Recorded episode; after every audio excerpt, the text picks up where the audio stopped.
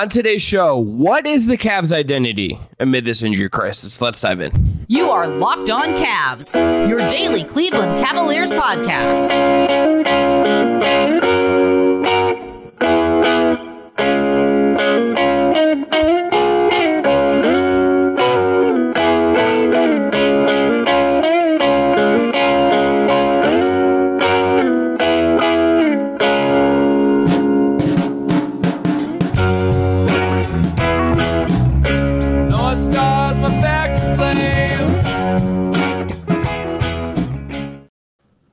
Welcome to Locked On Cavs. Hope everyone had a good holiday, had a good time off. If you don't celebrate or whatever, today's episode is brought to you by Game Time. Download the Game Time app, create an account, and use the code Locked On NBA for twenty dollars off your first purchase. I am Chris Manning. That is Evan Dammarell. We're giving Jake Stephens a couple days off here, so he is doing Jake Stephens things out in the world. If you see a a, a man talking about emo music and probably has a hat on, it's probably wearing black.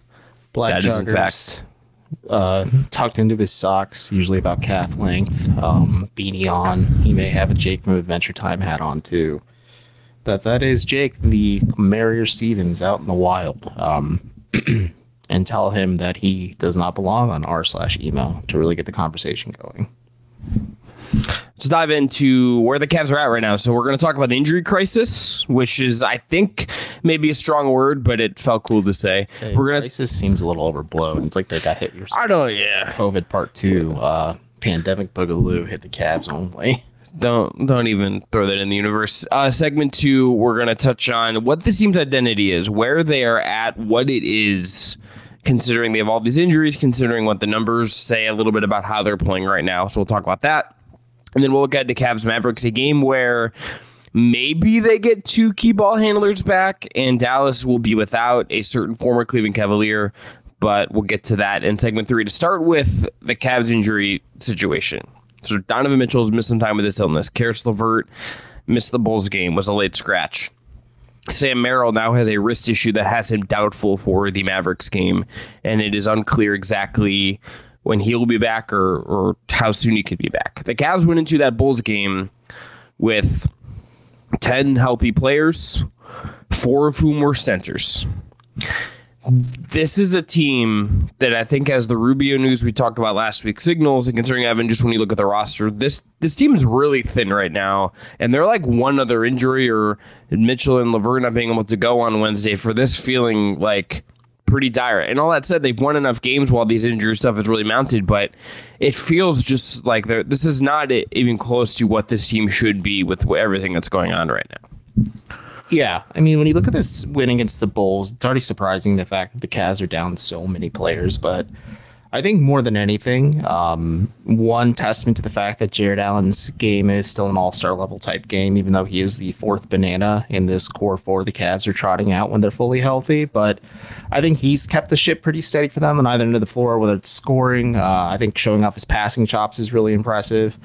Um, that's been really beneficial for Cleveland. I think Max Strus stepping up quite a bit has helped a lot too. And I think the way he plays and maybe just kind of that grit that he brings to the Cavs is a little infectious. And I think that's part of this new identity that we're seeing form despite all these injuries. But I, think it is just like you said, uh, very encouraging that the Cavs are kind of finding themselves despite some adversity that is more or less out of their control. Um, you can't control Kristaps Porzingis' hip colliding with Darius Garland's face. You can't control Evan Mobley uh, needing knee surgery. Um, you can't control uh, Caris LeVert being out with a sore knee, or Donovan Mitchell having an, a non-COVID related illness, or I mean Sam Merrill trying to dive for the ball to save a play against Utah and end up spraining his wrist. Like these are small things that maybe yeah, I wish you you, you wish you could have prevented, but that's just part of the game, and there's no rest or um, no rest for the weary and no sympathy from any other opponent when the Cavs are facing them. But I think it's just encouraging to see guys really like step up. And I think a lot of credit should go to JB Bickerstaff. Um, we, we talked about him maybe outfoxing uh, uh, Mike Malone and um, just like a lot of other coaches early in the season. Um, and, in this game, like, sure, the Bulls are a hot mess right now, but they were on a three game winning streak heading into this game. Billy Donovan is a pretty good coach. Um, and they did have Nikola Vucevic, DeMar DeRozan, Alex Caruso, et cetera, et cetera. But the, the Cavs didn't really seem phased by the uh, pressure against them. They they kind of dug deep and rested on their laurels, which is defense, defense, defense, and just really smart passing. I think that's the other thing that's really popped in this game against the Bulls, and also just with all these players seeing out, it's like they're still playing like a team type game.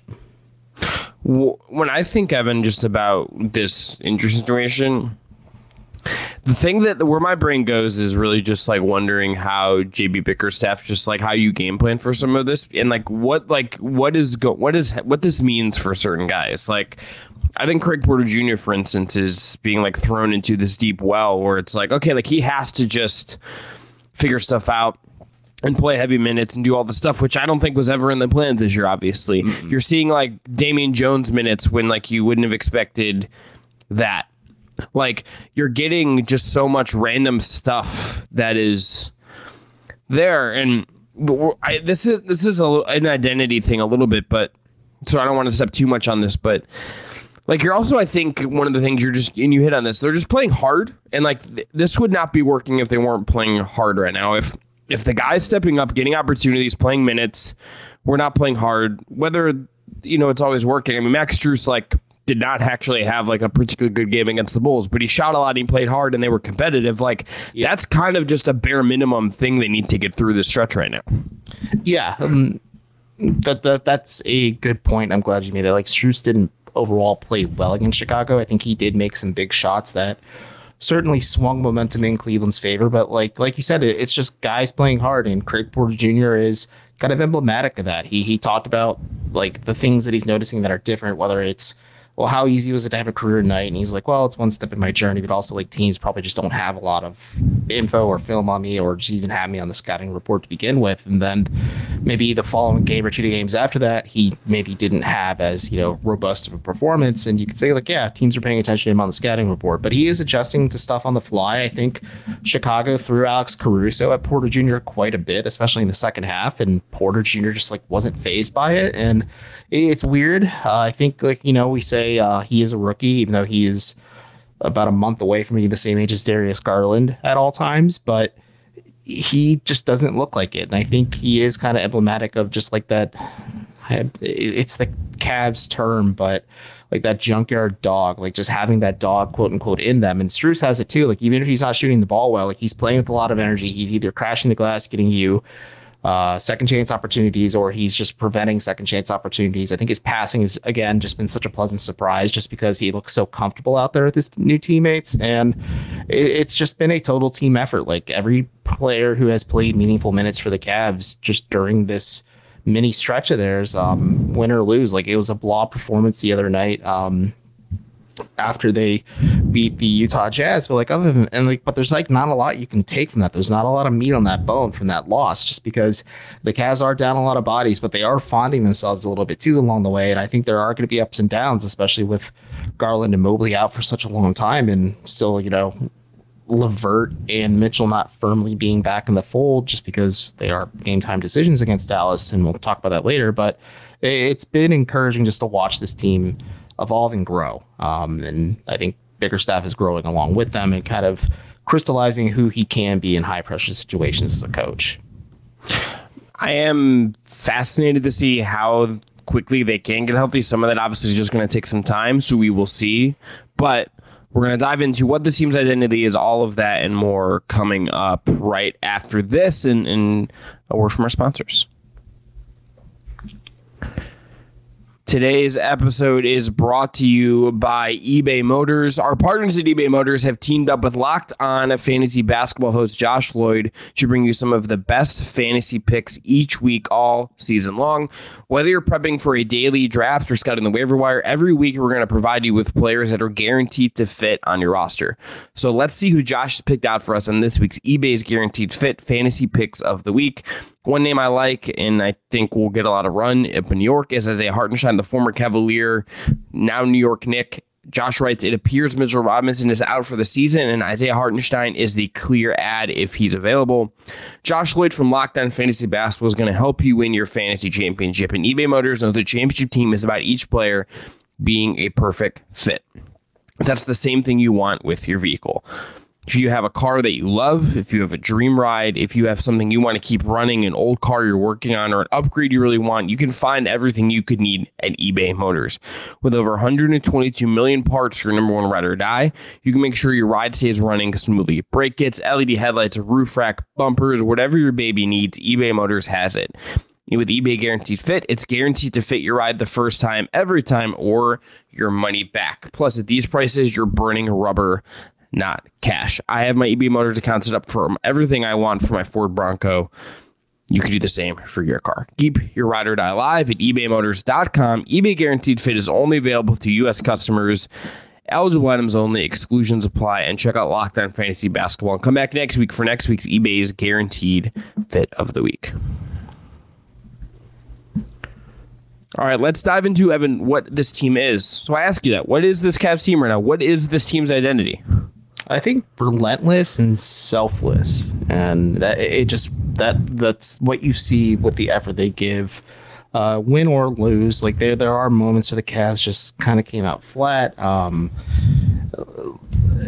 in like they you could see like the, the, the wheels kind of come off the wagon that loss to the Pelicans. It was the second game of back to back, and they had to play a very tough game the night before against Utah. Uh, they did lose Sam Merrill in that game, but like again, like that that win over Chicago, I one, it's already a holiday game. Two, um, the Bulls are on a three game winning. Like so, one, like it, there's a lot of just like mentally checking out if you're either a fan or a player. But two, um, the Bulls were on a three game winning streak. Three, the Cavs going into that game could have had 10 possible players, and then Caris LeVert and Sam Merrill were late scratches. So I believe they had like eight or nine guys in total available. But you got like total team effort, and it was a lot of that cliche next man up mentality, but you saw a lot of effort and those relentless and selfless effort where the, the Cavs are moving the ball constantly and they're just busting their butts on defense and just sticking to their man and their assignments. And again, a lot of credit goes to JB Bickerstaff for having these guys prepared despite just the circumstances completely out of their control. Like it's easy just to kind of throw up your hands and say, well, we don't have our best players. We're just going to ride this out. But the Cavs are just remaining as competitive as they can and just scrapping and fighting whoever their opponent is the way things have worked, the way things have ended up for this team is they just have to play differently. If you you can look at I think the the energy they play with as a certain factor in that. I think certainly they're playing with energy right now. But I think even just in terms of how things are getting set up, how things are, are working, this isn't exactly the same Cavs team that you might have expected coming into the year that we saw for stretches of this year, whether they were at their best or at their worst last couple weeks the numbers are not you know particularly good. I'm not going to sit here and tell you that like this team's like suddenly really good now.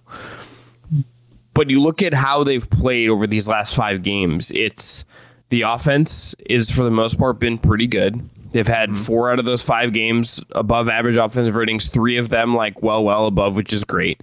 The defense not good. Uh, the only game it was good was the bulls game. The other games defensive ratings that I'm sure have JB Bickerstaff knowing him having hives and stressing out about it.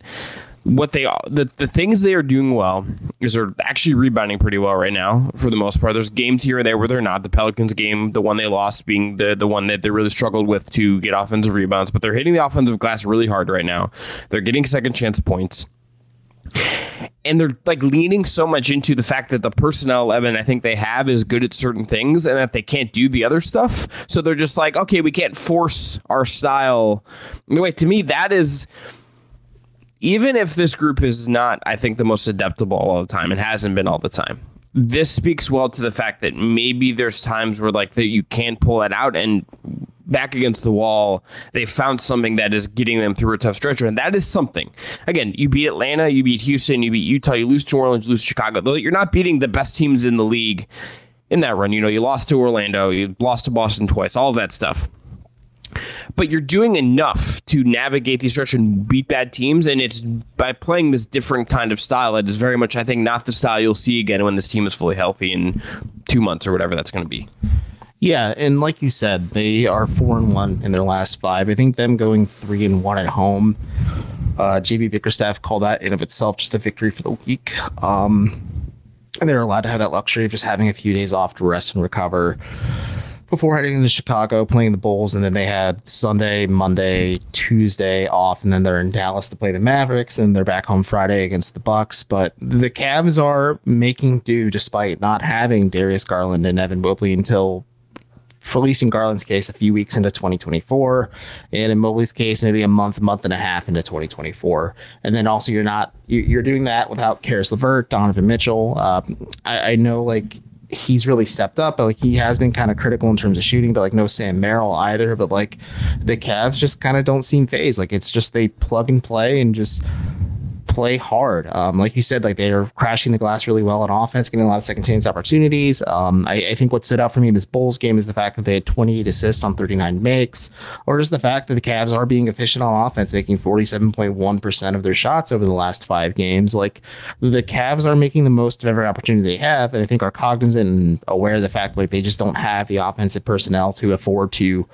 I don't want to say waste possessions, but you know, like there's going to be isolation plays or maybe like certain plays that just don't go your way. But like when you have the star powers, the scoring threats like Garland, Mitchell, LeVert, Mobley, etc., um, you can afford to maybe those misses. But the, the Cavs are being really efficient and they're being mindful with the basketball in their hands. And yeah, like they they definitely stole this win against the Bulls. And I think that in of itself is just like you know what. If you compare it to how the Cavs looked towards the beginning of the season, where they looked like they were lost and kind of just struggling, especially when games weren't going their way, and then you flip the script to now, like it's a pretty stark con- contrast between where the Cavs started the season and where they're at now. What do you make of how they're playing on offense? Like, what do you make of the style of offense they're playing right now? It's not the prettiest, of course. Like, you're not going to get a lot of like the splashy highlight plays that you would get with like Darius Garland's passing or Donovan Mitchell's just constant um, red hot engine or even just Caris LeVert being like a supercharged six man for them. But it's a lot of inside out. I think Jarrett Allen, like getting him going early, has been a very sound strategy of theirs. I think he having a pretty good rapport with Max Strus and clearly, clear, excuse me, clearly showing one with Craig Porter Jr. as well is helpful. But that forces defenses to adjust because Allen is Cleveland's best player that's available every night. Um, and obviously like having Mitchell LeVert back does change that a bit, but like at least against the Bulls, um, or even against the Pelicans, or even the Jazz, like Allen was the best player on the floor for the Cavs heading into those games. And him creating constant rim pressure is going to force defenses to adjust. And then I think you have like Craig Porter, who's a slasher by trade, like helps a lot too. But that just gives the Cavs a little bit more of wide open look. So that is Sam Merrill when he was available, or Max Strus, or George Niang, or Dean Wade, who has really stepped up to the plate for the Cavs during this kind of mini stretch. And you're getting a lot of total team effort from this team. And um, so when those guys are hitting threes, and the defense have to kind of overcorrect and adjust for that as well. And like you see this back and forth where the Cavs just kind of found a bit of offensive harmony where it's hard to fully prepare for it because the Cavs can now hurt you in multiple ways instead of just constant pressure at the rim and then daring them to shoot. Where now, like if you dare them to shoot, like that, that could burn you if you uh, want to take that gamble. Yeah, this doesn't work without Jarrett Allen. Jarrett Allen screening, Jarrett Allen providing that infrastructure, Jarrett Allen playing as well as he has played this entire year. And this does not work unless you're getting him, unless you're getting enough from other guys as well. But he is at the fulcrum of this, and they're patching together everything else. Then Dean Wade is just like shooting the basketball. Like all of this is adding up to where, like, I think if you can keep some of the style of play when Mitchell gets back, and I think some of these adjustments were in fact made to emphasize Mitchell without Garland and play in a certain way with no Garland and, and no real backup point guard that isn't a rookie who is frankly st- is, is like solid but is still clearly learning and still clearly uh, needs to shoot if he's going to kind of figure it fully out but you got to play a certain way to win the games that's what they're doing and the craft and I think JB Bickerstaff deserves credit for that. And look, they also haven't quit on JB, and that's not no. nothing. The fact that they didn't just punt in the towel and are playing hard for that guy does tell us something, I think. Yeah, I think that's really important too. Like the Cavs, or rather, the players aren't tuning JB out. Like it's not like when David Griffin fired David Blatt because Griff knew like that was just a failure on arrival and like the, the Cavs needed saving even though they were 30 and 11 at that time. But um more than that, like Bickerstaff, like still has the pulse of this team. He still has their attention. Like there are nights again, like you're not going to get a perfect effort from these guys, and I think that's understandable, just because you don't have the star personnel to kind of hang with some of these teams. Um, whether it's um, the, the the Pelicans just roasting them from the perimeter, or we'll see how it goes when they face uh, the Mavs. Like, does Luka go after Luka just completely massacred the Suns on Christmas Day? Like, it, it's every game is a challenge, but I think Bickerstaff does have this team equipped and ready to play, and I think a lot of credit should go to him and his coaching staff. Like, he has really shown a lot of maturation. Like I said in the first segment, like he's really starting to give you like a tip of the cap at least for like okay in high pressure situations JB isn't phased like his team is and they're not really crumbling under pressure maybe like they did last year. All right, after this, Cavs Mavs, what to look for, what we're thinking about for that game. That's after this. Today's episode is brought to you by our friends at Game Time. You should have to worry about anything really when you're buying last minute tickets for your next big event.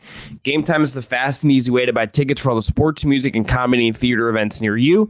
With clear last minute deals, all in prices, views from your seat, and their best price guarantee, Game Time takes the guesswork out of buying tickets. You love to see the last minute decision get a game time. I personally rely on them to buy tickets all the time now. I did this when I went to New York, and I'm going to do it again when I'm back there in a couple months. And the game time guarantee means you'll always get the best price. If you find tickets in the same section and row for less, Game Time will credit you 110% of the difference. Take the guesswork out of buying tickets with Game Time. Download the Game Time app, create an account, and use our code LOCKEDONNBA for $20 off your first purchase. Terms apply. Again, create an account, redeem our code L-O-C-K-E-D-O-N-N-B-A for $20 off. That's in the show notes below if you want to just copy and paste that. Download Game Time today. Last minute tickets, lowest price. That is guaranteed. All right, last segment, Cavs Mavs. Evan, what are you looking for as far as Cavs Mavs Wednesday night in Dallas, Texas?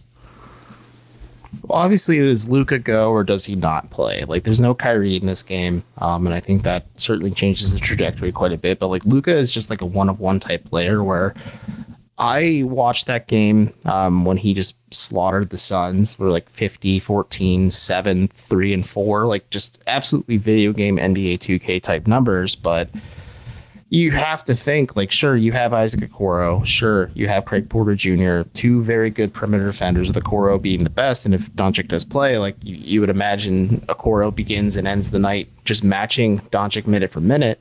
Um, but l- let's say, because on the Cavs side of things, like Caris LeVert and Donovan Mitchell have been upgraded to questionable. I would assume they're game time decisions depending on how Mitchell's doing with this non COVID illness and how LeVert's knee is doing. And if they can play, that at least gives you a little bit more breathing room ball handling wise and also just more offensive scoring wise, um, just to kind of maybe match Doncic shot for shot because sure, Okoro can maybe slow down or deter Luka, and if he can maybe prevent uh, another Christmas Day massacre like s- s- sequel. Um, that that would be great for the Cavs, but I'd say like Luka just gets out of hand if he does play for the Mavs. Like you, you do need those guys, or at least the ammunition to just kind of match the Mavericks shot for shot because the, the Cavs just don't really have the personnel to do that.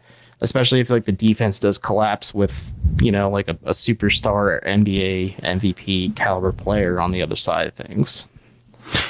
Injury report: Luka is questionable. Um, that's with a heel issue that could potentially keep him out for this game, which Evan's referring to. Sam Merrill on the Cleveland side, doubtful. So that means he's likely not to play. Kyrie is out for Dallas. Mitchell and Levert are questionable for Cleveland, so they have not been ruled out yet. Where I th- I think Evan this goes is just the Luka thing. Is you have to find a way to contain him. You have to keep him from going off. You, if Mitchell in particular does not play, you don't really have the firepower to keep pace with an individual performance like that. Both these teams also have merely just been kind of fine the last couple weeks. Dallas is 18th in net rating the last two weeks. Cleveland's about the same. They're like 16th, I think. But they do have a top 10 offense on the year. They had that amazing offensive performance on Christmas Day. And I, I mean, to me, the most fun outcome of this game would just be Mitchell and Luka have some kind of duel but I don't know how likely it is if either guy or one guy doesn't play. But I mean, if Luka doesn't play, like if we go in that scenario, you got to just like go all out and try to win this game on the road. Honestly, you have Milwaukee mm-hmm. on Friday. I don't like the Cavs' chances in that game, even if it's at home. If you get another one here and you're five and one over six with all these injuries, and you steal one on the road on a night where even if it's just Kyrie sitting, or you can just go get one on the road. That's like a pretty good thing that you could look back at amid a very congested East. You look back at the end of the year and say, this is a stretch that like kept us out of the play-in tournament. Like that's the kind of thing that ultimately like could matter way down the line as you kind of look at how compact the East is. Like this is this is a game that does have some value to the Cavs if you're looking at it long term, even if they're not fully healthy. And we're not going to look at this game in April and say the Cavs game on December 27th was a top five thing where I learned a lot about this team. That's not what's going to happen here. But if you win, it's a big deal for them.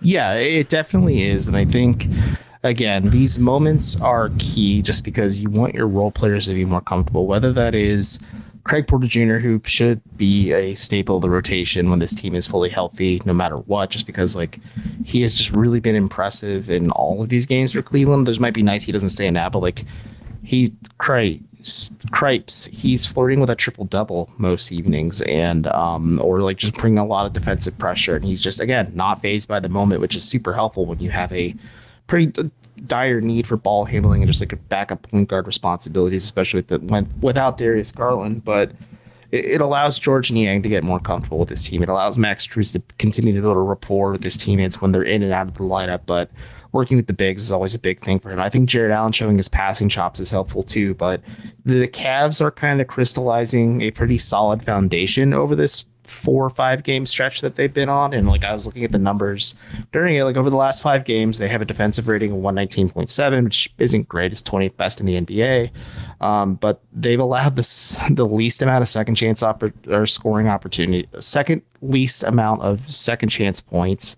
Um, they have the ninth best interior defense and have had allowed the 10th least fast break points. So they are doing a lot of good things just to kind of keep them alive, despite maybe not having the best defensive rating. But if you flip the script, it's that efficient offense and just making the most of every opportunity. Like the Cavs are finding something that's working, and yeah, I don't like their chances against the Bucks either, but I, I think at least if Mitchell and LeVert are available for that game, they have a little bit of a better chance. I think it's still going to be tough no matter what when you're facing Damian Lillard um, and Giannis Antetokounmpo as the headliners from Milwaukee. But they have really shown me something impressive that like you really can't tangibly like describe with the stats or numbers.